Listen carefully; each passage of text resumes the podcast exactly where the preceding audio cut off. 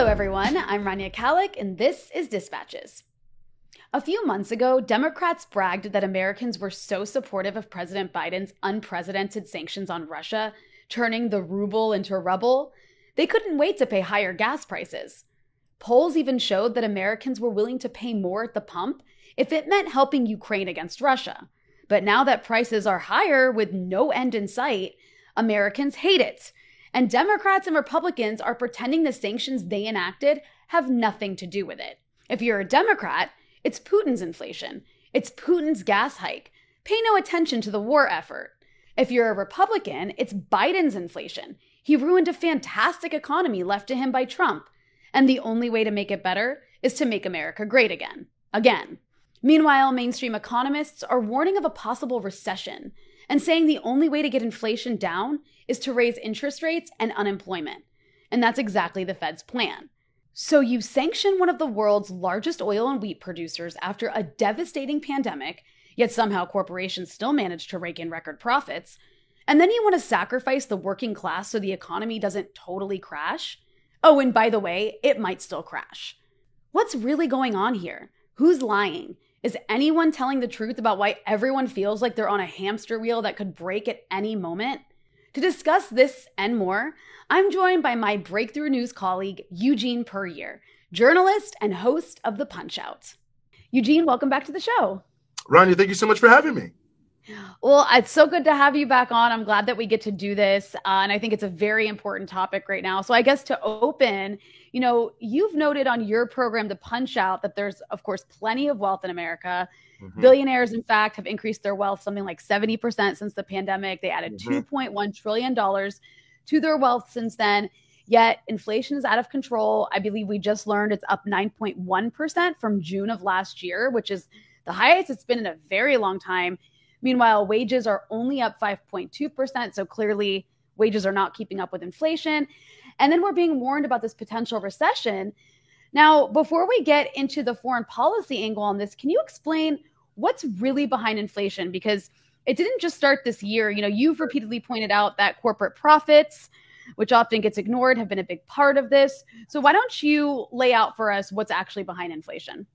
Yes, no, absolutely. And I, I think that you're very right. I mean, it's worth noting basically, if you look year on year, the average person has had a 4% wage cut between June of 2021 and June of 2022, which gives you a sense of how serious it is. But what's really going on with inflation, right? And there's so many different theories and so many different things that are, are behind it. And, you know, a lot of them have sort of elements of truth to them and the one element of truth that i think a lot of people is talking about are talking about is the issue of you know quote unquote supply chains and other things that have created shortages. But to take one step back i think it's important to sort of think about sort of inflation as we know it right? Because inflation there's sort of a natural inflation that happens over time and i won't get into that now but like you know when you think in 1933 or whatever uh, milk cost a nickel or something and now it's whatever it is. So there's a certain amount of natural inflation. But you know, inflation becomes a political topic when there are these big, huge price spikes.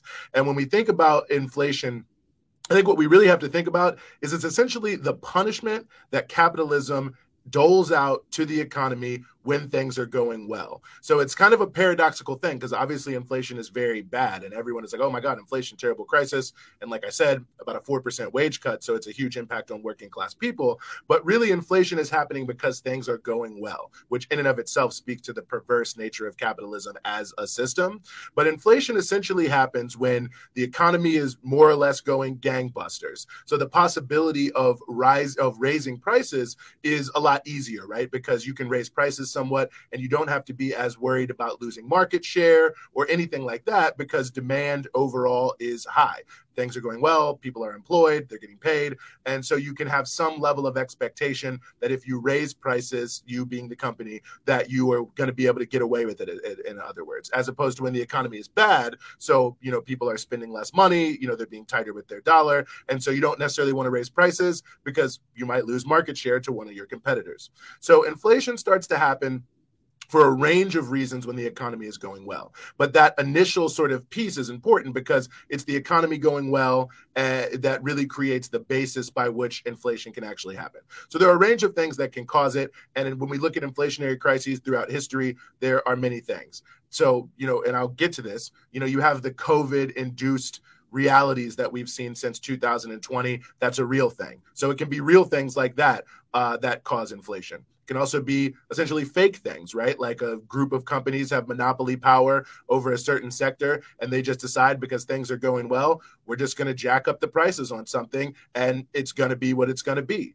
So there's also just general feelings like, okay, the economy is kind of going well, it's going better, so we can get away with the fewer of, of you know, higher prices and so on and so forth. So ultimately what happens is the expectations of the economy going very well can create all sorts of things that cause inflation outside of you know supply chain shocks and things like that or real things can happen like supply chain shock, sh- like supply chain shocks that do actually affect the ability to say get goods to market and create the scope by which you can increase prices. But I'm going to come back to that as well because there's an element of that. Just because there's less of something doesn't necessarily mean that prices should go up. But anyway, I just wanted to sort of lay some of the basis there for sort of these inflationary crises and how they happen and the perversity of the system that it's essentially punishment for things going well. And you see inflationary crises happen really as the economy is on an, an upturn. So when we look at our current, well, yeah, go ahead. No, no, no, no. I was just agreeing with you. okay. So when we look at our current moment, I do think it's more than fair to point to what took place with COVID 19 as being the initial driver of inflation happening in the country and in many ways around the world. Because you have mm. this basically total shutdown of the economy right away in the United States, and you have a big shift in the goods and services that people are buying, right? So instead of going to a gym, people might be buying a Peloton. So this shift from, you know, going out and doing many things to buying many things and doing them at home and shifting to, you know shifting around sort of how you do the various things that you want to do every day then shifts the types of goods that are having. So okay yes now there's many more things that people want to have shipped to their home. So that speaks to the production of those things which also in and of itself right is being affected by covid-19 because factories aren't able to open and run full out because workers are getting sick and you know there's also covid-19 protections. Then you have the issue of shipping capacity. You have the issue of port capacity which you know prior to 2020 and prior to covid was already an issue in the united United States. And so all of these things can start to create supply chain bottlenecks that exist, which then ultimately makes it a lot e- easier for companies to say, well, look, everybody wants a Peloton, but there are fewer Pelotons. It's harder to make them, it's harder to get them here. And thus, we're going to raise the prices. And that's, you know, another interesting thing about capitalism, right? Because in socialism, they, uh, the critique in capitalism is always, well, they're going to ration everything under socialism. And there's ration cards and there's lines. Well, in capitalism, you know, your paycheck is your ration card. So ultimately, mm. when there's a limited amount of goods, what determines whether or not you're the, one of the people who can get them is can you actually afford it? So essentially, corporations start to put in place a form of paycheck based rationing in order to address the fact that there is a limited ability to get these goods to market in order to find a way uh, in order to you know put them on the shelves and for people to buy them so that causes and caused an initial inflation spike price on a range of different goods and many other pieces like that that is now filtered down into other parts of the economy which are less related to covid-19 but i do think it's fair to say that when we look at the initial spike in prices to point to some of these pieces with covid-19 but i say all that to say that when you look at the sort of broader reality of the the nature of inflation right now and we've seen this when the economic policy institute has put together a report that has shown this very clearly what you start to see is the vast majority of, of, of the addition to price increases has not actually been supply chain issues. It also hasn't been wages, which is about 8% addition, supply chain issues in the mid 30%, but profits has added about 54% of the cost of inflation. So the easiest way to think about that, since it's on a scale of 100, is for every dollar of inflation, about 54% is going to profits, 30 some odd percent is going to increased costs around supply chain issues, and about 8 cents is going to wages. So you can see right there that corporate profits are the biggest driver of inflation in this inflation spice, uh, price hike that we've seen over the past couple years, and certainly that we're seeing right now. And that's because companies know that most people don't know anything at all about how much anything costs. So when you have like sort of real life things that are happening, like supply chain issues and other things like that, the fact that workers, when they're coming back into the workforce, are more competitive and seeking better working conditions in the post-COVID era, and you're like, okay, supply chains and people are having rising wages and so on and so forth, then they know that they have a lot of scope to increase prices because people aren't really going to know is the increased price based on something real or you know said to be real like you know a supply chain issue or they're paying workers more or whatever or is it really just that these companies are trying to get ahead of the game? And you can see it because in their earnings statements many of these companies you know hershey's uh, nike many others have actually said straight up that they're not that worried about the impact of inflation on profits because they've jacked up the prices so high in order to make sure that their profit margins don't decline as their prices go up so what we're seeing right now basically is and some people call it corporate greed but i think the better way to say it is capitalism is operating the way capitalism is supposed to operate. And that is it's trying to increase profits at all costs, no matter what the results are for the average working class person. And they're using the various crises that are happening right now to make sure that they can increase prices to such a level that they're able to maintain the profits that they want, not the profits they need. I mean, if it's 54 cents out of every dollar and only 34 is going to supply chain, why are they increasing prices as much as they are? It's because they want to make the maximum amount of profits, not just a profit. And so a huge amount of the inflation spiking we're seeing is coming from the profiteering of capitalist corporations using crises of various types, real and imagined, in order to make sure that they're going to be able to still have their private jets, pay off their big shareholders, and pop champagne at the end of the year. Right. I mean, well said. And you know, then of course, exacerbating all of that is the sanctions on Russia. And I want to play, um, I want to play a clip here uh, because I think it's really emblematic of um, of really like what the of what our political class is thinking because they knew this was going to happen. Like this wasn't by accident. Um, and let me explain what I mean by that. I'm just getting this clip set to go, but before I do play this clip. Um, it's important to remember, you know, like we're told by our leaders that it's really Putin's inflation, this is Putin's gas hike, None, none of what you just explained about corporate profiteering being a major part of this. But it's also an attempt, I think, to displace blame from Western sanctions onto Russia as we continue on with this war over Ukraine. And just to remind everyone what these elites sounded like back in March, here is former Clinton Treasury Secretary Larry Summers on Fareed Zakaria. This is back in March. This is several months ago. This is a few weeks after the war in Ukraine began and the sanctions were placed on Russia. So here we go. What about the cost uh, to the global economy and the American economy? President Biden said in his uh, uh, State of the Union that his number one priority was now combating inflation. You've been perhaps more prescient about that inflation than, than anyone. Um, what, what, what is it going to look like um, if this if things continue as they are? Will there be more inflation? And is the Biden administration adopting the right strategy to deal with that inflation? Inflation is a serious problem. This will make it worse. But preserving world order is much more fundamental and much more important than an extra percentage point or an extra three percentage point on the CPI uh, over some interval. So let's have our priorities straight. Historians 50 years from now might remember the events of this week in Ukraine. They will not remember the inflation statistics over the next uh, six months. I'm an economist, but I'm a political economist, and I recognize what's most fundamentally important. Larry Summers, good to have. And so I think that's really important to hear, right? Because these people, you know, our, our leaders knew this was going to happen.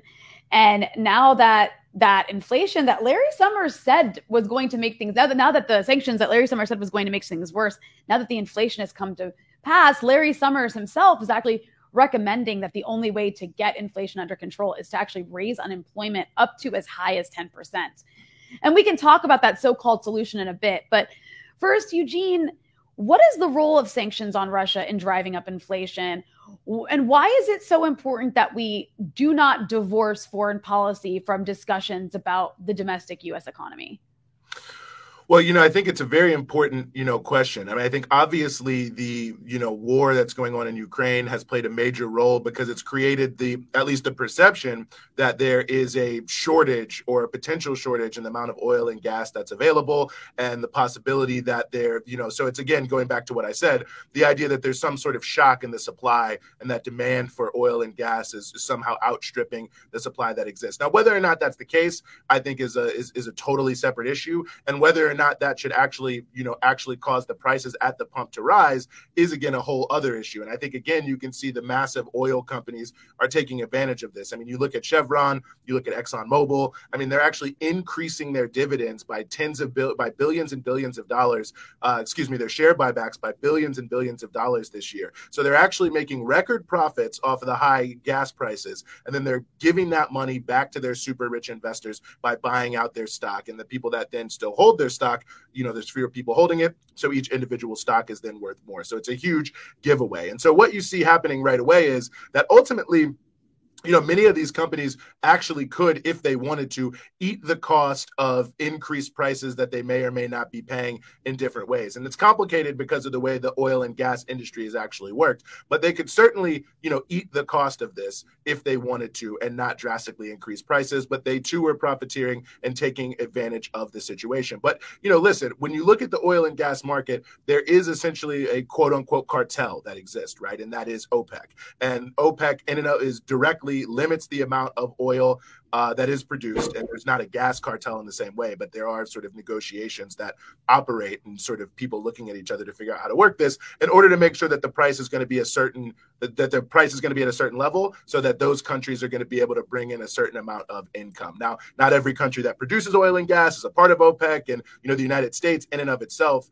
uh, the oil and gas industry here is kind of at war with OPEC in many ways. And the rise of fracking was designed in many ways for U.S. oil and gas majors to then be able to try to steal a march on some of the largest oil and gas producing countries. But you're already in a market that is very tight. That's basically essentially what it is. So, what the war has done is saying that you have an already tight market, and then now you have one of the largest players that is under major sanctions from the West. And there's both the actual impact of sanctions and the potential impact of sanctions that plays into this, right? Like, you know, whether or not you know there's going to be a, a, lessening of gas or oil produced from russia if for instance ships don't want to carry Russian oil and gas because they can't get insurance because insurance companies don't want to run afoul of sanctions, or the shipping companies don't want to run afoul of sanctions, or banks that are addressing different transactions that need to be cleared for the contracts to work don't want to run afoul of sanctions. Mm-hmm. And all those things potentially have a major impact on the supply and an already tight market, and one that's also governed very much by long term contracts. There's something called a spot market in oil and gas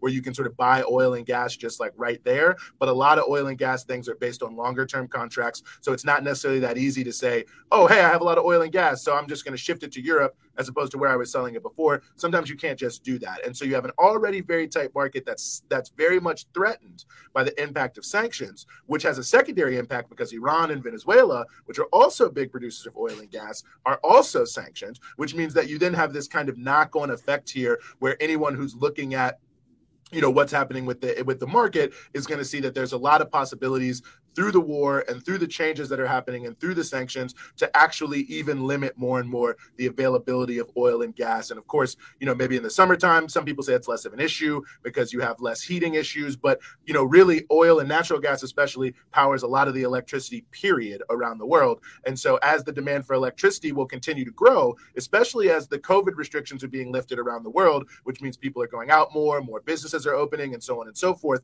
uh, certainly you have the possibility of supply supply being restricted in some sort of way, the potential of it being restricted. And so prices are going to go up uh, on the cost of these basic commodities because they can essentially. I mean, it gets to a whole other issue, which is like if there's a shortage, why do prices go up for you and I? Um, and I think that's the issue that a lot of people have raised is why is Biden not doing something that, you know, even someone as right wing as Richard Nixon would do, which is put in price controls. But, you know, ultimately in an unfettered capitalist free market, that's how it works. If there's a even a potential uh, restriction of supply when demand that is below what the demand is, prices are going to go up because again, there's going to be a rationing. Because if you have a price cap that's also a form of rationing right? It's a form of rationing that then sort of equally distributes what everyone can get. But again in capitalism your paycheck is your ration card. So the way the market works under capitalism is it says okay there either is or may potentially be a lessened supply of this thing. So what we're going to do is we're going to ration out demand based on who can pay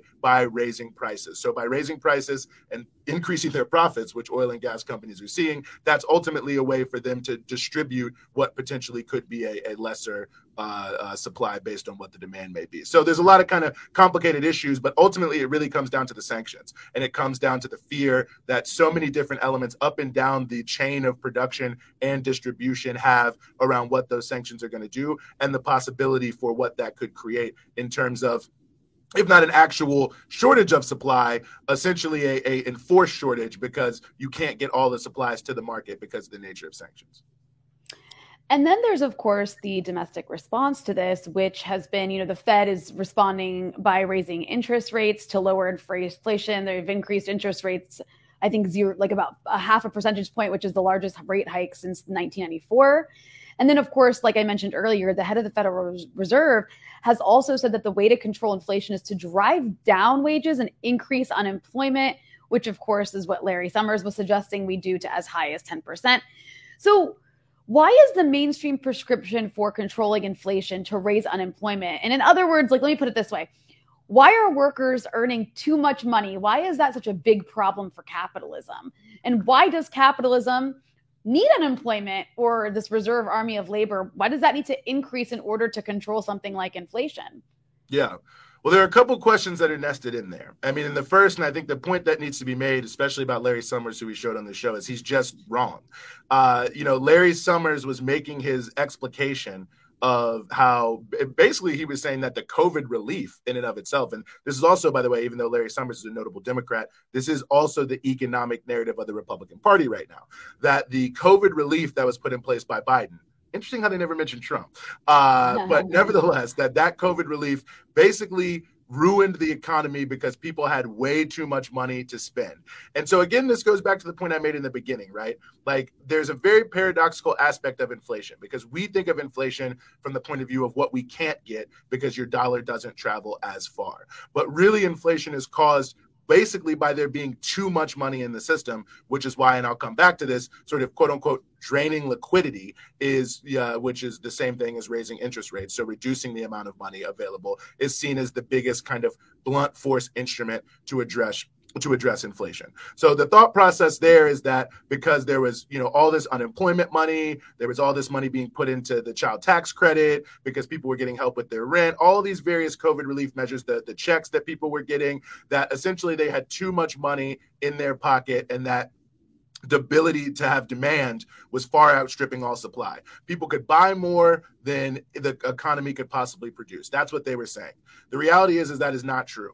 And there's a kind of complicated, I won't get into it, way of measuring that really, where you measure what is the actual rise in GDP based on the potential rise in GDP. And that is supposed to be like the gap between what the economy like is the economy running full out? So if the actual rise is below the potential rise then demand is not out of whack with supply. But if the actual if the actual rise is above the potential rise, then the demand is actually outstripping what the economy can produce, and thus it's causing inflation. Well, these are numbers that actually can be measured, and we can in fact see that the actual rise in GDP is below the potential rise in GDP. So there is in fact no actual crisis, as Larry Summers is saying, and as the Republicans are saying, that has created some sort of situation where people are doing so well that they're demanding more than what the economy can produce. It's just not happening. And so so that's just part one. And I think that's very important about that. But it does speak to a deeper question that you're raising here about why is capitalism proposing this? So to go back to the issue of raising interest rates. So I said that raising interest rates is like a blunt force weapon, essentially, to address inflation. And I think that's the best way to think about it. It's a blunt instrument. And the concept is the same. If inflation is the punishment for the economy doing well, well, you make the economy do poorly and inflation's going to go down because you have a situation, you have this basic situation. The economy in and of itself is a, a very sort of credit based economy. I mean, that's why you have these things like the repo loan market and these huge multi trillion dollar loan markets. That's why the stock market and the issue of, you know, how deep the the, the the capital markets are is something that you hear about when you read the financial press because really all the biggest corporations are buying trailing uh, buying selling trading loaning all these different sort of things to sort of grease the wheels of the economy. And of course there's also personal credit and things like that that exist. So the reality is is that you need more money than the amount of economic transactions essentially for the economy to grow because you need to be able to lubricate the potential for greater growth down the line right? And so you have a situation when the economy is doing well. There can be and this is sort of what summers and others are speaking to you know a lot of quote unquote money in the economy uh, perhaps you know because there's, it's the froth essentially on the top of the success. So when you have a situation like that people are going to take more chances you know? If you if you're a company and you expect well listen hey credit is relatively cheap the economy is doing relatively well i'm going to take a chance and i'm going to try to expand my business because I, hey unemployment's also low people are working and a bank might say like all right cool like this is a risk it's a chance but we're going to loan you the money. Now the opposite is true when the economy starts to go down when the economy starts to go down, if I'm a bank and I'm looking at someone to lend money to in a corporation, I'm going to be less likely to take a chance on somebody if they can't really assure me that this is going to work. If I'm a consumer, I'm going to be looking around and saying, well, listen, I can only buy but so much, and I might lose my job, or my wages are going to get cut, or my hours are going to get cut because the economy isn't doing as well. And also, this works on an economy wide basis, but we'll come back to that with the unemployment, the reserve army of the unemployed that you mentioned.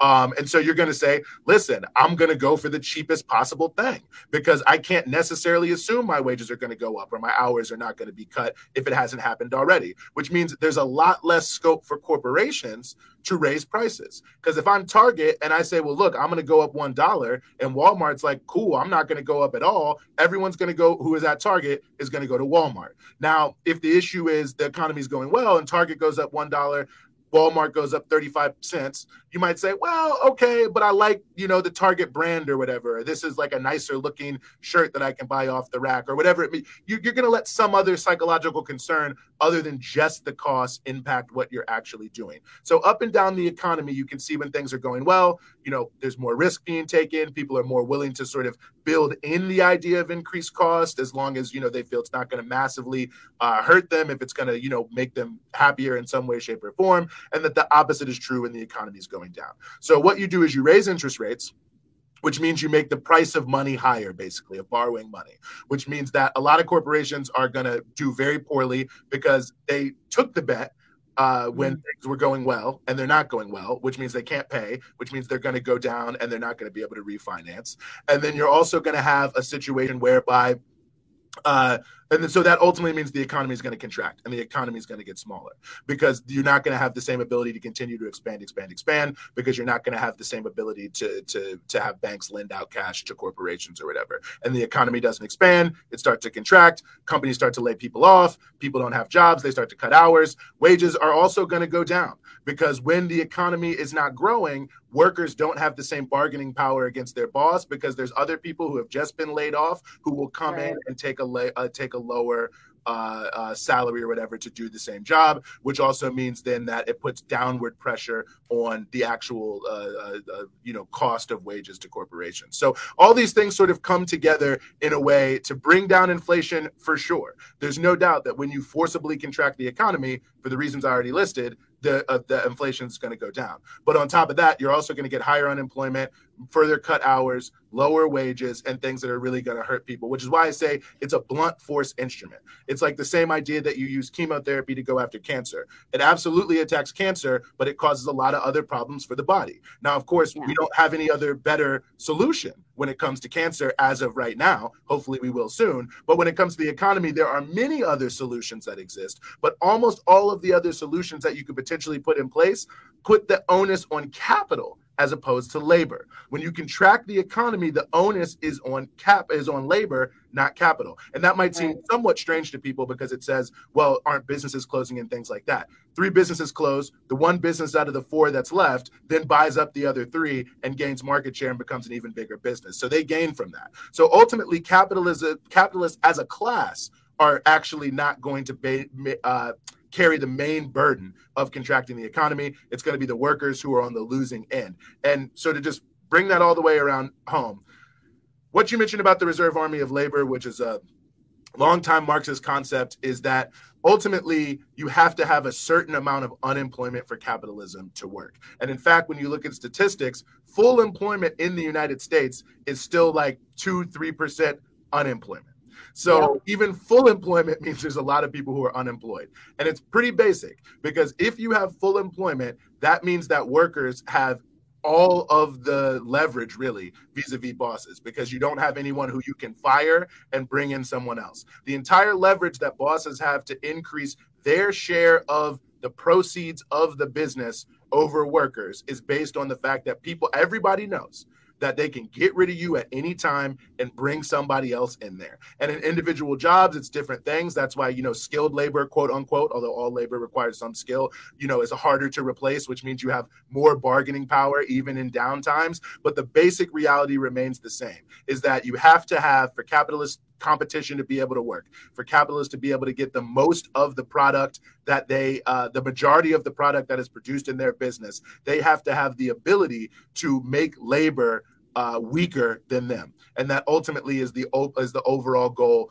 of having some level of unemployment. And the greater the level of unemployment, the greater the leverage for capitalists, and the more they're able to do it. If everyone had a job, it would be a lot harder for capitalists to say, "Well, we're going to take the vast majority of the proceeds, even though we're just a tiny amount of people." I mean, that's a definition that a lot of people use of capitalism, right? Socialized production and private appropriation. It takes the people who work there to make everything, but a tiny number of people get the vast majority of the proceeds. And so without that leverage, it's very difficult for them to be able to do so. And so that's what this is really about when we look at the raising of interest rates by the Federal Reserve, which is essentially just an arm of Wall Street, is that inflation is rising. And rather than address it with things that we could get to, like a windfall profit tax, which is relevant because of the profit issue, uh, or putting in uh, caps on the price of critical goods, those things that would actually deal with inflation but put the onus on capitalists, they don't want to do that because the government is controlled by capitalists. And so ultimately, what they're doing is looking for a solution to inflation that puts the onus on working class people as opposed to the rich people who run the Federal Reserve, Congress, and the White House. Yeah, and it's just also interesting the way that the, of course, capitalist-owned media frames everything because, like, they act like, oh, like I mean, just just in May, there was this New York Times article. The headline was for tens of millions of Americans, the good times are right now.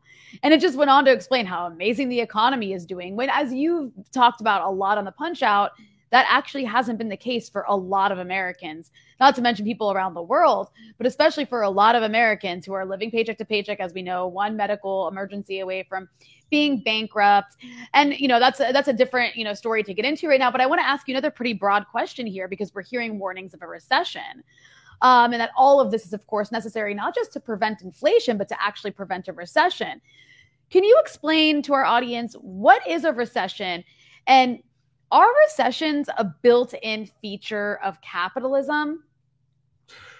Well, yes, I think it's an important question. I mean, a recession, a technical term, is is basically just a number of quarters of negative growth, of consecutive quarters of negative growth. Uh, I think it's two consecutive quarters of negative growth, if if I have that exactly right.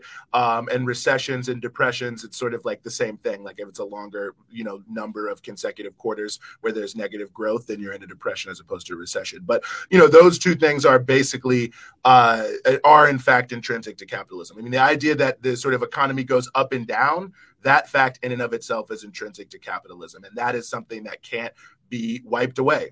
And all you really have to do is just look at the history of capitalism.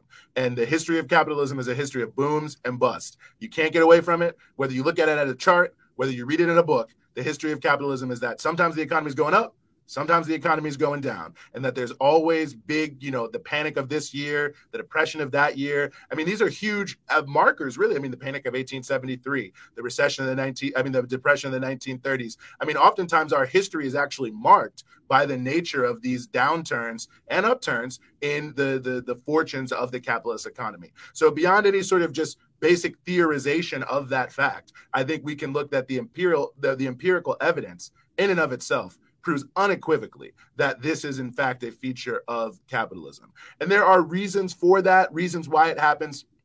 And reason why it's why it happens seems to be happening more frequently the sort of older capitalism seems to get.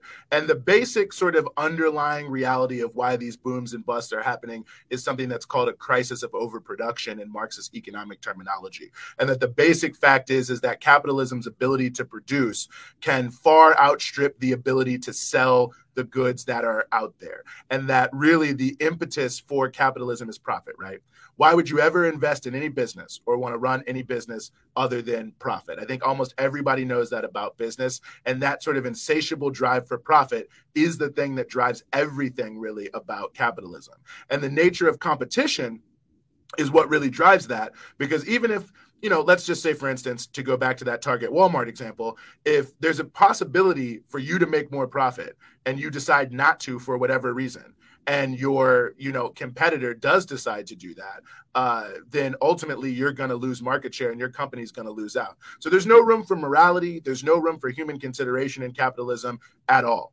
And so ultimately, what happens is the different companies competing against each other for the maximum amount of profit that they can make means that they're going to do all sorts of things, including and one of the main things is try to find a way to work people longer hours, harder, and introduce more technology to be able to make more in that time period, right? To find a way to do more with less, essentially, to bring in machines to do what humans could do a lot faster. And the humans that work the machines, you make them work longer and you make them work harder, which is an interesting thing because it is also it is true that machines do tend to replace humans over time in capitalism. But one thing that people very rarely connect with that is that then the people who are left tend to be worked even harder and even longer, which also increases the amount of profits that these companies are making. But it means that the companies are rushing to produce more for cheaper in order to gain uh, a, a, an advantage over their competitors, which means that they can actually produce way more than the people who exist, the people and companies who buy the goods exist, can actually buy. And so, in a situation like that, you have an economy that can't continue to really can, can't can't move forward because it doesn't actually have any sort of dynamism. Now there's actually more than what you need, and so ultimately things got to fall down production has to drop. The amount of stock that exists has to come back into whack with what the economy can actually produce in a way that exists. And these crises of overproduction that do happen, and you can see them again in the literature, they tend to happen relatively normally you know i mean there's different cycles and different years like link cycles i won't get into all of that but there's a sort of a, a, logic to it that they happen over time they happen inevitably and that the way sort of capitalist growth works is it spools up it gets to a peak and because of these crises of overproduction then it drops down to a valley. And then what happens is, is as we said before the economy goes down businesses close stock is wiped out you know excess capital is no longer used. There's a consolidation of capital with the companies who are left and then things sort of start back again. So essentially a depression and to some degree a recession although it's not exactly the same thing but an economic crisis if you will is almost like a way that capitalism is kickstarting itself that it's a way of resolving the problems that it's created by its own success. So again going back to the point i made in the beginning this is one of the perverse elements of capitalism is that its own in its own success are the are the seeds of its own demise. And the only way to resolve the challenges that its success creates is actually to then tank the economy and basically start again on a new cycle of production. And so again, it's workers who always bear the biggest brunt of these ups and downs and the unpredictability of it, not the capitalists. But that is the nature of capitalism, that its own processes of production lead it into a situation of crisis, and then it can only resolve that crisis by essentially reducing its own dynamism for a period period in order to sort of clear the decks, if you will, and kickstart what's happening there. So these are things that are absolutely features, not bugs of capitalism that happen consistently over time. And I think, you know, there's other kind of complicated things that I don't want to fully get into because you kind of have to know all of the different terminology to understand what I'm saying. But you know, are they are these these crises becoming more frequent? It does seem so. And why is that the case?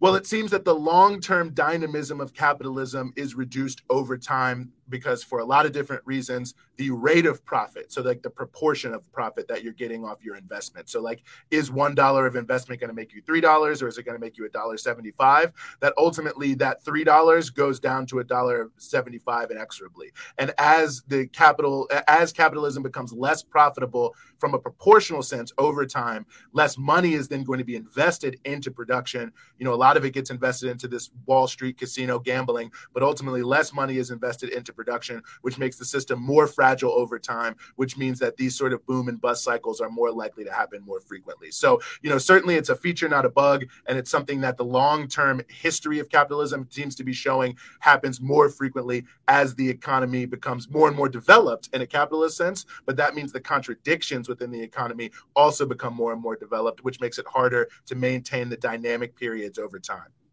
Yeah, but it's very well explained. I mean, what a freaking system we have. And, you know, there's, it's causing just complete devastation around the world right now, particularly because exact, exact like we've talked about, exacerbating all of this is the sanctions on Russia, one of the world's largest gas and um, wheat producers. And so I'm just going to throw out a few just to give people an idea here. I mean, the New York Times says it costs $125 right now to fill an average size car in the UK. Um, the spike in energy prices is a one reason why the World Bank has revived revised its economic forecast last month, estimating that global growth will slow even more uh, than expected to 2.9%. And this is, of course, on top of what we already saw during the pandemic.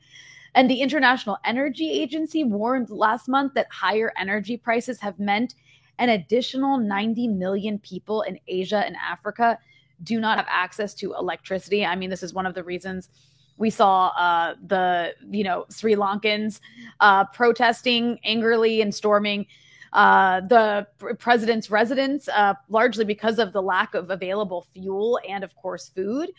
The, Phili- the Philippines, uh, this is like from the New York Times as well. The Philippines buys only a minuscule amount of oil from Russia, but the reality is that it doesn't really matter whom you buy your oil from. The price is set at the global market. Everyone is bidding against everyone else and no country is insulated, including the US. I could go on and on. I mean, in Laos, gas is now more than $7 a gallon. New Zealand, it's more than $8. In Denmark, it's more than $9. Hong Kong, it's more than $10. I mean, these prices are only getting higher as well. So, and there's, of course, the issue of food. You know, Ukraine and Russia have both accused each other of preventing grain exports, and the UN is warning of a catastrophic grain shortage worldwide. Uh, and you know, Ukraine, you, you know this, Eugene. Ukraine and its Western supporters claim that by blocking Ukraine's Black Sea ports, Russia's ad- aggravating this global food crisis.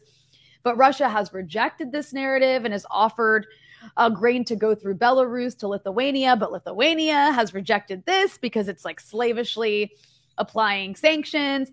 All that's to say, I think we would know this, you know, if we could hear the perspective in the media um, but it's been totally censored if we could hear that Russian perspective. But my question for you is how is all of this impacting global food prices and what do you think is going to be the consequence for availability of food in the future particularly in the global south I think it's a very dangerous situation. I mean, you know, you've got really, and, I think this is where you see the impact of sanctions in a, an even bigger way. I mean, certainly there are a number of issues that are out there. I mean, obviously things like fertilizers and others are infected by, you know, oil and gas and potential possibilities of less of that. But we really have essentially when it comes to food, when it comes to fertilizer, when it comes to wheat, when it comes to all these other things, not necessarily a shortage of those those those goods, but because of the nature of sanctions, we have an imposed shortage on those goods. So I think the way that this is impacting is, you know, being heavily distorted.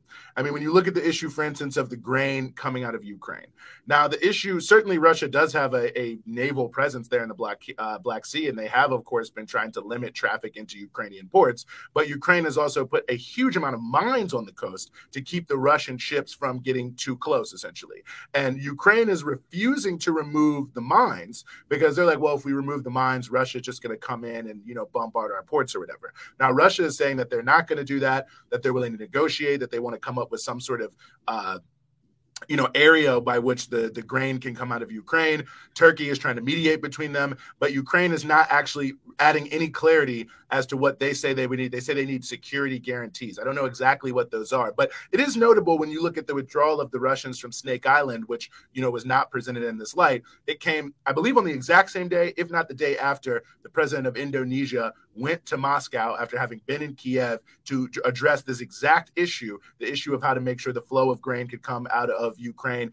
Um, and other issues related to food sovereignty. And it seems certainly because Snake Island, when you look at where it is, really this random island in the middle of nowhere that is there's nothing on it, but it is strategically important because it does help control the flow of commerce. It puts you in a good position to control the flow of commerce in and out of the Black Sea. So the way I looked at that, quite frankly, was that Russia was trying to send a message in relationship to whatever conversations happened uh, uh, when the president of Indonesia was there in Moscow to show a sign of good faith that they're willing to open up a, a an area, but Ukraine has shown nothing.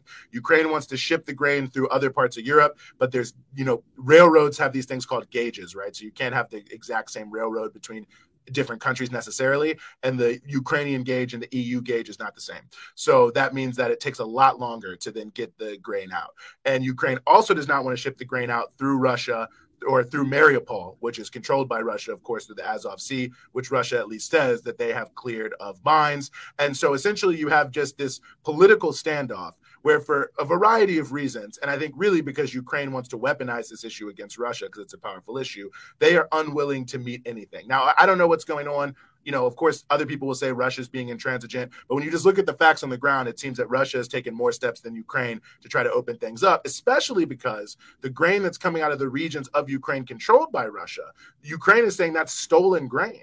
And so, along with their Western allies, they're pressuring countries not to take food that they need because it's allegedly stolen. Now, you know, whatever, there's I'm sure some legal principle there behind that. But if the issue is global famine, that seems like perhaps the least important issue uh, vis-a-vis how the grain is getting out. And then fertilizers, which are heavily produced by Russia, you know the same issue that I raised earlier with the oil and gas sanctions, right? Is that and this is something that the African Union, by the way, has consistently been pointing out about this issue. Now they have, have of course said yes, we want Russia to cooperate, but they have said many, many different times, and Africa is really the centerpiece of where people are saying that everyone is going to starve.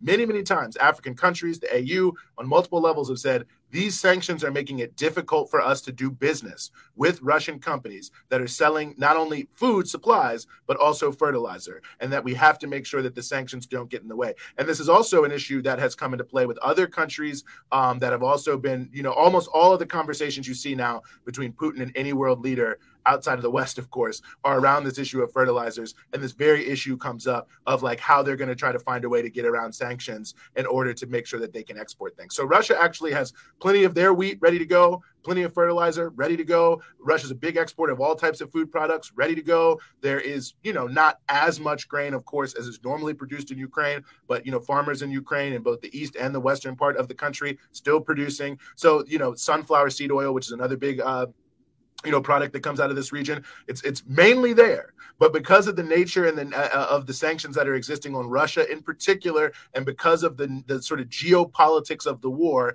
and I think Ukraine wanting to use this as a chip against Russia it's creating the space where not as many of the food supplies and the fertilizer which will become credibly, uh, critically important in the growing season in the second half of this year which then speaks to 2023 right? Because okay a lot of the growing season is happening now I'm saying that there's not a lot of there's there's a lot of things that are being produced that can't get out because of sanctions. But if fertilizer is one of those things, it can have an even bigger impact on production for food in 2023, which means the sort of real impact of the food crisis could actually be kind of a delayed ticking time bomb here. And all of that is really coming together to create a massive issue. But certainly, if the United States, which claims, by the way, the US and the EU will claim when pressed, oh, well, the sanctions aren't around you know, food or critical needs or things like that. That's totally fake. The reality is you create these huge sanctions regimes, doesn't matter what you build into it, people don't want to do business because they don't want right. to take a chance that it's going to somehow get them embroiled in some major legal case with the US government or with the European Commission. And so ultimately, unless they're going to lift the sanctions on the various Russian companies that are working here, unless the EU and the US, who is 100% supporting Ukraine, are going to put pressure on them to remove some of these mines. Ukraine, by the way, is now saying they've put so many mines out there they don't even know if they can remove them. Um, you know, then this this issue is not going to be able to be resolved, and there's going to be these what are essentially artificial shortages being created that are going to have huge impacts on people all around the world. Right. And you know, I think it's also like we've I've talked about on this show a lot. Um, and we talked about on the freedom side as well, how Russia's been able to withstand the sanctions and the ruble's higher than it's ever been, largely because Russia's this like commodities powerhouse. And of course, the sanctions haven't really hit Russia yet. Um, at least like as as we've seen. But I also think that the West did underestimate the size of the Russian economy and the importance of it uh, internationally. But that said, while Russia hasn't really experienced much consequences domestically, the current ruling administration is, I think, experiencing the consequences on top of, of course, the American people. Um, right now, I'm just gonna, I just want to talk about a couple polls that have recently come out. Only 28% of Americans support Biden's handling of the economy. Um, and that's from a poll actually from last week. Uh, only 50% of Democrats do. But we actually learned, specifically speaking about Democrats, this is actually for Biden, this is very troubling. 64% of Democratic voters say they would prefer a new Democratic candidate in the 2024 presidential election. This is from a New York Times poll that just came out in a couple in recent days. Excuse me. With only 26% of Democratic voters saying that the party should renominate Biden. And even worse, among young people, 94% of Democrats under the age of 30 said they would prefer a different presidential nominee. I'm sorry, I'm having a coughing attack suddenly. but Eugene, why do you think so few support Biden's handling of the economy? And what do you think it means for Democrats politically? And also, to add to that, why are Republicans not the solution? Because that's important to know. Yeah, no, definitely.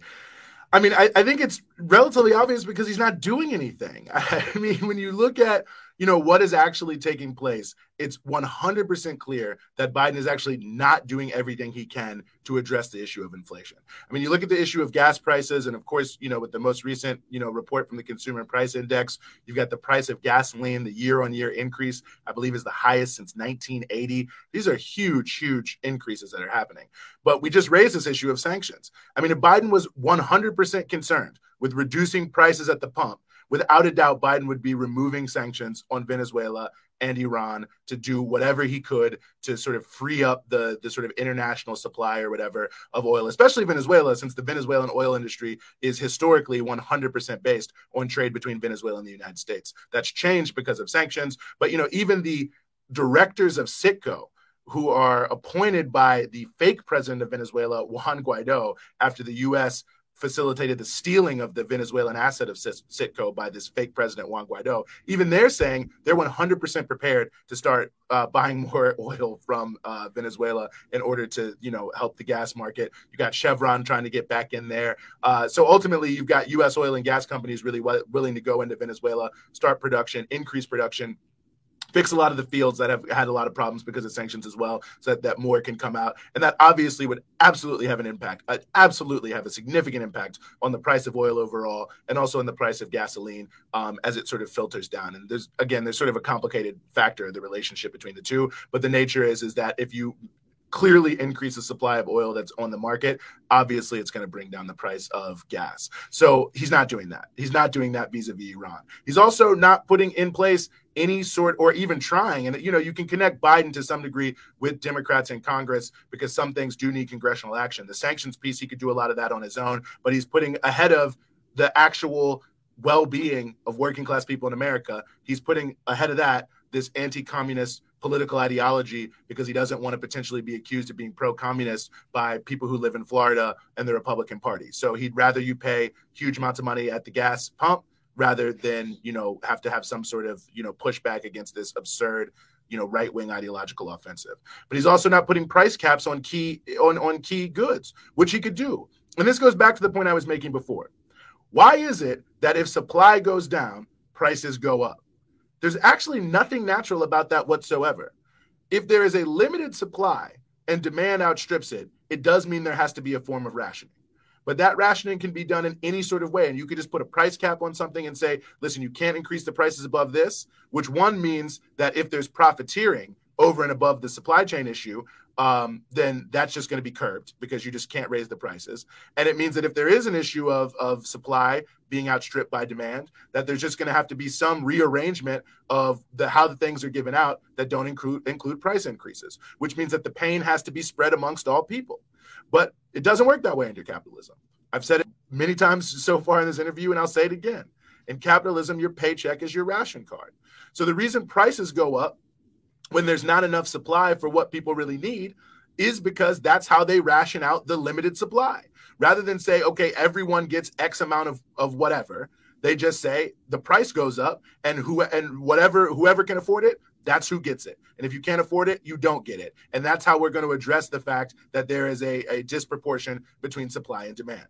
But Biden clearly could pursue some form of price cap on on anything, but certainly on key goods, on gasoline, on food, and the cost of food is dramatically increasing across the board. I think uh, year on year, food at home up 10%. So these are big increases that are happening here. And you look at the power of these these companies, you know, 55 to 85% of the market in major meat, you know, I'm talking poultry, beef, pork is controlled by four companies or less, quite frankly. So they have tremendous ability to uh, adjust prices upward to make a lot of money, right? And so ultimately, there's things that the Biden administration could do to just address that by putting a straight up cap on it. There are other things they could do, but the fact of the matter is, is they are unwilling to do all the things they can do because it comes up against the various other contradictions of capitalism and imperialism. Vis-a-vis the issue of sanctions, it means they would have to give up these absurd sanctions regimes that are designed to punish co- companies for not, or countries rather, for not wanting to live by the rules that the United States has unilaterally decreed they must live by. When it comes to issues like price caps, that means that capitalists don't get to unlimitedly profiteer in crisis situations and they don't get to just make up prices so that they can continue to fly their private jets and put heated pools in their giant, you know, Swiss ski chalets. Um, then why would they do that? Because that's who funds the campaigns. So ultimately, it's either coming up against the prerogatives of imperialism to control the world or the prerogatives of capital to be able to take the majority of the proceeds at whatever level they want from the production that the rest of us do every day, day in and day out when we wake up and we go to work. And so ultimately, I think people can see that. They can see that Biden isn't doing what he needs to do or isn't doing enough or isn't even really trying.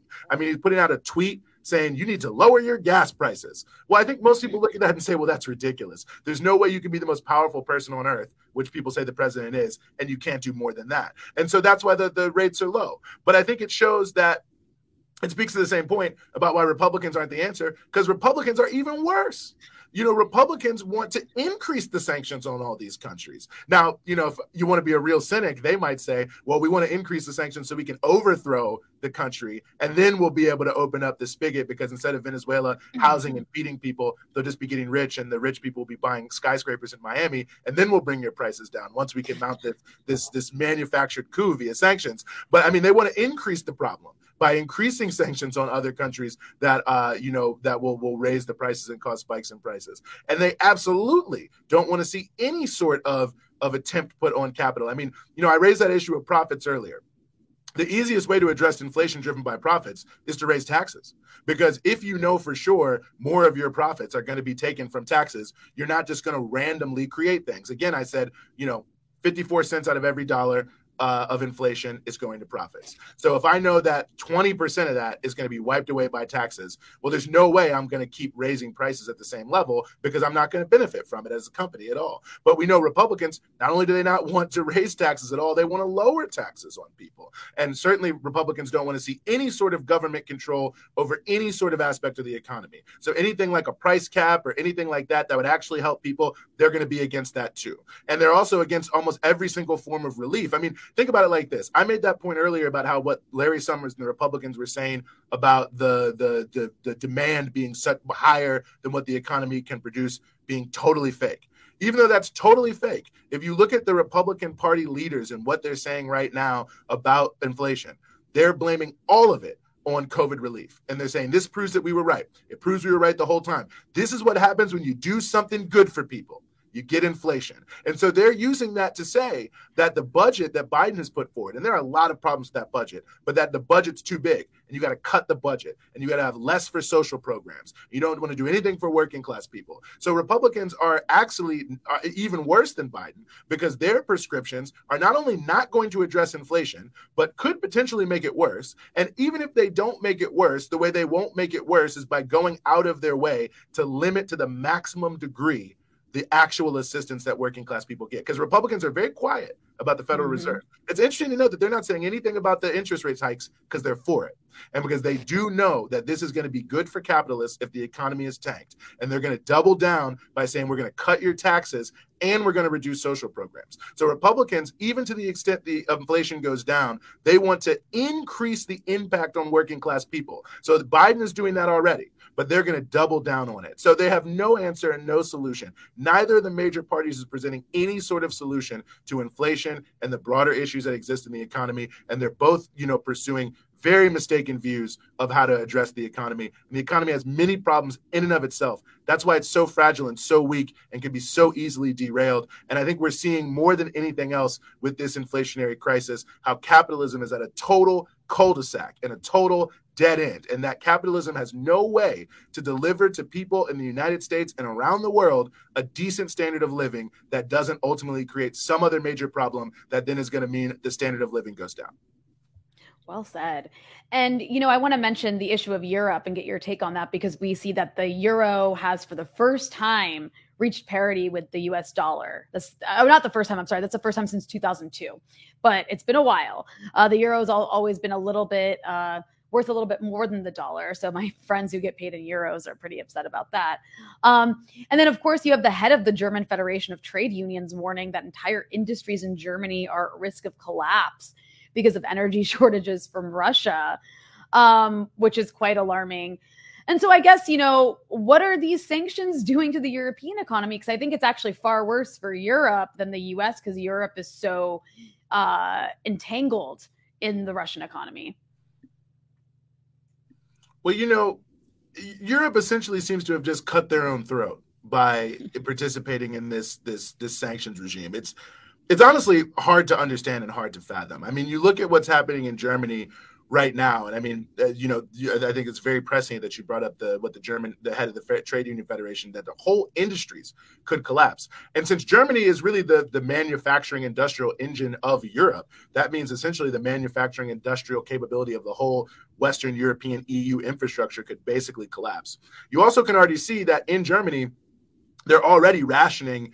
Uh, energy supplies. And they're telling people that you know you have to you know use less energy. They're having companies compete over how much energy they use. And there's an interesting thing and we saw it recently in norway. The unions that are in the gas industry there in Norway were able to win a contract because they were threatening to escalate their strike in a way that would have heavily limited the supply of Norwegian gas to the UK, which is often re exported into the EU. And the whole thing was not that it was going to cause a problem immediately at that moment in Europe, but because what Europe is doing right now is rushing to fill as many like reserve tanks as they have of gas because they're anticipating that there's going to be a huge shortage in this winter and that it's going to hurt industry, it's going to hurt homes, it's going to hurt everybody. And they're trying to save as much as they can, but they don't even have enough capacity to save as much to really stave off the impact of this. And so I think what we're going to see without a doubt in Europe and what we're already seeing is heavily increased privation. Not only are costs going up, which means that people can't afford things, which means that they're having to go without them. So the standard of living is dropping for working class people all across Western Europe and all across the Eurozone. But that in fact, it's going to get even worse because as companies have to reduce their production, that means unemployment is going to go up. That means that people are going to be even less able to provide for themselves and for their families, which means the level of privation is only going to continue more and more and more. You're going to see all sorts of different elements here, but the basic thing that has to be recognized is, you know, electricity is the underpinning factor of capitalism, of modernity, of modern society. You have to have power to run everything. That's yes, the, I I am well aware of this. yeah. So to the extent that the ability to generate power is reduced, that means that businesses have to close, that people aren't able to run their heating, their air conditioners, their laptops, charge their phones, you know, charge their electric cars. I mean, all of the various things that we think of on an everyday basis that are like our daily lives it's all based on power. So as that's reduced, that is is is going to become a bigger issue, which means that social struggle is going to continue and become an even bigger issue. And it means that there's all sorts of different dis, you know, things that are going to start to happen. Like for instance, if you want to phase out oil and gas based fertilizers, and move to other form of fertilizers. Since that market is not necessarily as developed and things can't switch right away, it means that you could see challenges for farmers in being able to plant their crops and having the things that they need.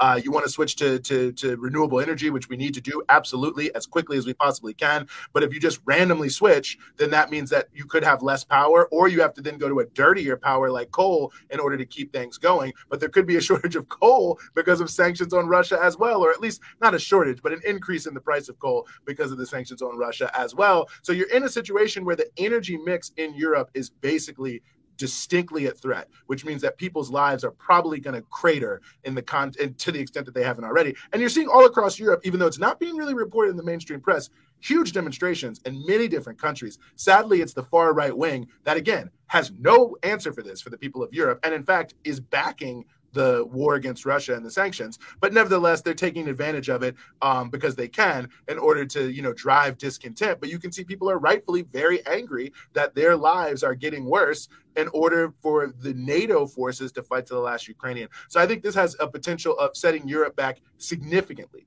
in terms of its economic power and growth and driving very, very serious privation amongst the European people. Very dangerous situation and, and a tragic one, really, because it doesn't have to be this way. And, you know, Eugene, I, I actually just have one more question for you here. And I think you kind of segued into it quite well just now. You can really see how the sort of like socialism or barbarism dynamic is playing out right now, right? Like liberalism seems completely unresponsive to the many crises we're facing at the moment from stripping away, you know, our basic rights to like, you know, our basic reproductive rights in the US, voting rights, to not taking anything about climate change seriously whatsoever, to school shootings, to this economic downturn we've just spent the last hour talking about. All Democrats are capable of is asking for donations and like telling us to vote harder. And then Republicans, as you laid out quite clearly, and just the right wing across the West and in general, uh, is like, oh, we just need more private, you know, privatization, you know, more tax cuts. People are really desperate for something to change. And as we know, it's moments like this when fascism can prosper, but also it's moments like this when socialism can prosper. So, as a longtime political organizer yourself, um, as well as a journalist, how do you see things playing out? And I'm not, you know, I know no one can predict anything really, but how do you see things playing out? And more, more importantly, you know, what do you think people should be doing and focusing on in a moment like this? Because, like you said, the far right across Europe, across the US, across the world really is taking advantage of this moment. So I hope the left takes advantage of it as well. So, what's, what, what are your thoughts on all that? Yeah, well, I think the future, uh, the, I think we can predict that what you said is true. That there's going to be an increase in chaos, and and I think that in totally unpredictable consequences for things that we we don't even know. I mean, you know, you look at the climate crisis. You obviously look what's happening with wars expanding all around the, the globe as the the sort of rapaciousness of imperialism continues to grow as their hegemony starts to to slip. It's sort of like backing an animal into a corner. It's actually becoming more dangerous now as its model is becoming more and more clearly and obviously obsolete. Uh, you know all of these things put together i think portend that there's going to be greater chaos and greater turmoil in the world. So i think people have to focus on what the alternative is and what the sort of base level values have to be in order to turn things around. Because you know it really can't just be a policy discussion because as we've seen and as we've talked about this entire interview, the sort of policy tools uh, of capital are not, in fact, in any way, shape, or form going to solve any of the problems. They cannot meet the scale of the challenges. I mean, you look at the climate is the biggest example of that, but it's even, you know, beyond that. Just the fact that the US can't even pass enough infrastructure dollars to fix all the bridges that could collapse at any time in and of itself gives you a sense of the decrepitness of this system. And so we have to really think what are the base level things that we need to to prosper as humanity and what kind of system can go against that and we re- er, and, and can cut can actually establish that and can cut against the grain, I should say, of what exists right now, right? And I think that basically comes down down to the, the the values of capitalism versus the values of socialism in my view and really clarifying that for people. Because you know in capitalism there's one value and it's the almighty dollar as they say. You know it's it's profit. Everything that is produced is produced to make money. And only incidentally does it do it. They don't you don't make clothes because people want to wear clothes. You don't make food because people need to eat. You don't want make housing because people need a roof over their head. You don't have health care because people need to be healthy. You have all those things because they can generate money then you got other things that who knows why we need them, but we're still buying them. Uh, and, and so that's the nature of capitalism is everything is produced only for a dollar. And to the extent it doesn't make money, it's not going to be produced That's why you have a crisis of affordable housing. Because at the end of the day, it's not that profitable to make housing for poor people. So there's never going to be enough of it because there's not really any sort of incentive in the quote unquote economy to make it happen. But socialism is a very different sort of proposition, which is saying that people do have a basic right to a livable planet, to education, to a roof over their head, to health care, to eating. Like basically socialism is saying that eh, that the goal, the key goal of society is to make sure that every single person lives the best, longest life they can. And that everything should be subordinated to making sure that every single person lives the best, longest life they can. And so if that's a fundamental value that people agree with, and I think most people could get down with that, mm-hmm. that like yes, the number one goal of all structures created to govern this society and everything in it is to make sure that I live long and that I live well and that everyone who is related to me, who I know, who lives around me also lives long and lives well, then you basically are for socialism. And what is the difference between what can be and what is? It's only the power of capitalists, a tiny group of people over the government, the so-called state that they use to repress you. Why do you why do people follow the law at the end of the day? Because they know they can go to jail or be killed by the cops. And so the repressive value of the government is the key factor. The government we know is controlled by big money and controlled by big business. And because they have this repressive instrument in their hand that they can use and manipulate to prevent the things that we know could solve the problems we need from ha- uh, that are happening that, that could solve the problems that are happening uh, then that's that's the only difference. So if we change that, that we can have the we can have nice things, basically, for lack of a better term. And so I think that's the moment we have to really take advantage of here now. Is people are desperate, people are looking for change, they are looking for solutions, and that's why fascist movements are popular because they offer you very easy solutions. They offer you Occam's razor kind of solutions to the problem that you're having. There's okay, 20, 30. I mean, you look at the example of America and you look at what's happening with the so-called MAGA movement and these other far-right fascists. You know, they're saying to people, "Well, listen, when were things good for your grandparents? Maybe 1950s, things like that. Things were good then, right? You know, people had houses, they had this, they had that. You had jobs, you had this, you had that. You know, the country's been hollowed out. They're bringing in all these new people, and that's what they say. Well, back then there weren't any immigrants here. You know, back then they didn't have all you know people running around with rainbow flags. You know, back then women knew their place; they stayed in the home Back then, black people, you knew what was going on with black people. They weren't asking for too much. Uh, and so then you look at that and say, so what's the difference now? You got black people demanding all this. You got gay people demanding rights. You have women trying to get out here and work in the workforce. You have people coming from Central America. So what's the, Occam's razor? What's the biggest difference? Right? So that must be the problem. It is a highly simplistic solution, but it makes sense because it's based on the relative sense of, of what was happening at a very different time in the United States. And where, by the way, things weren't that good for most people. Mm-hmm. And the illusion of the so called middle income economy you know, I don't want to get into that, but you know, it wasn't what they said it was. But even to the mm-hmm. extent it was, you know, obviously it was for other reasons. But you have that kind of Occam's razor, and fascism offers you those very easy scapegoats that are based on, you know, sort of basic things that seem to be, you know, seem to be true, that feel somewhat true by this sort of surface level thing, and it says we're going to resolve that right now. We're going to find a way. We're going to get these immigrants out of here, um, you know, or we want to go back in time. We're going to go after those Jews you know, it's the same thing, same logic. And we're going to oh, find these people who are causing these problems and we're going to get rid of them for you. And so, since people need immediate relief and are desperate for immediate relief, they grasp onto these small solutions. So, we have to do a lot of the explaining to show people immigrants are not the problem in the United States. Immigrants to the United States didn't cause any problem you have right now, and they aren't causing any other ones. Because, quite frankly, you could have double the number of immigrants, and there's still not enough. Uh, listen, if you go, you can look at this. People should look it up in the Bureau of Labor Statistics. You can look up how many job openings there are in every job category. There are tons of job openings. So there is no situation where immigrants coming to the United States have restricted the number of jobs that are at that are actually out there and available. Every single area of the economy has a need for jobs, including manufacturing, by the way, mm-hmm. um, including the building trades, by the way, and all these other areas that are allegedly being restricted and taken away by immigrants. You know, it's not the fault of China that factories went to Asia. That it was the fault of the monopoly capitalists in the United States who said, well, American workers, they want too much. They want to have a decent life. And we don't want our workers to have a decent life because that costs us too much money. And then we won't have the life we want. I mean, can you imagine how bad it would be if my Olympic sized pool didn't have an indoor outdoor portion that was partially heated? So in the winter, I could go swimming and also have my helipad so I can move back and forth and don't have to worry about traffic. How terrible would that be for me? So I got to get rid of these workers who want to just have like one car and a house with three bedrooms in it and a yard. So ultimately, it's not the fault of China. And so we have to go deeper and show people that the, the, the scapegoats are just that. They're scapegoats. They're not real. It's the capitalist class of people that's manipulating everyone else to make sure that they take home the most money at the end of the day and they take home more and more every single year. And that once we eliminate that need for everything to be produced for profit and say, why don't we do this instead? And look at what exists, what's necessary for people to live and just survive, and then what do people want, right? Like, what are the things that with the available productive capacity we can definitely do so that every, so that production is based on what is, what do we have?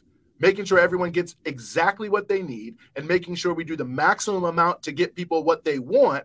And then also structure society to make sure we can expand the wants over and above the needs so people's lives continue to get better. But that requires planned production not the anarchy of capitalism, which is just everything is concerned by profit and money moves around based on where the most profit is being made. It means saying, what do we have? What do we need? What do we want? How do we get from point A to point B in developing and making sure everyone has what they need and we can continue to give people what they want and grow the things that they want so people's lives can continue to improve. It's pretty basic and it's pretty straightforward. But if we don't have those kind of explanations for people to help them see you know, be beneath and beyond the propaganda, it's not going to happen. And things can get much, much worse as bad as they are now. And I think we're headed in a very negative direction in the world climate change, nuclear war, growth of poverty, growth of hunger, all these different things that are happening. These are the trends. And so the only question is, is will those trends be arrested by a movement of people that are going to say, no, we have to turn things around and live based on what people need and, and people's well being as opposed to the private profit making of the, you know, Davos elite. Whew, I couldn't have said it better. That got me fired up. And I think it's also a good point to tell everyone who is still watching and listening. That's why you should support Breakthrough News at patreon.com slash breakthrough news so that we can help inform people about what the actual structural problems are here rather than the scapegoating that you're talking about. But on that note, Eugene, I want to thank you for joining me once again on Dispatches to break all this down for us. Eugene Puryear journalist at Breakthrough News, host of the daily podcast, The Punch Out, which is such a necessary thing to listen to. It's like 15 minutes of the news you need to hear every day from the right perspective or the left perspective. I should be careful how I say that. Anyways, Eugene, thank you so much for joining me. Thanks so much for having me, Rania.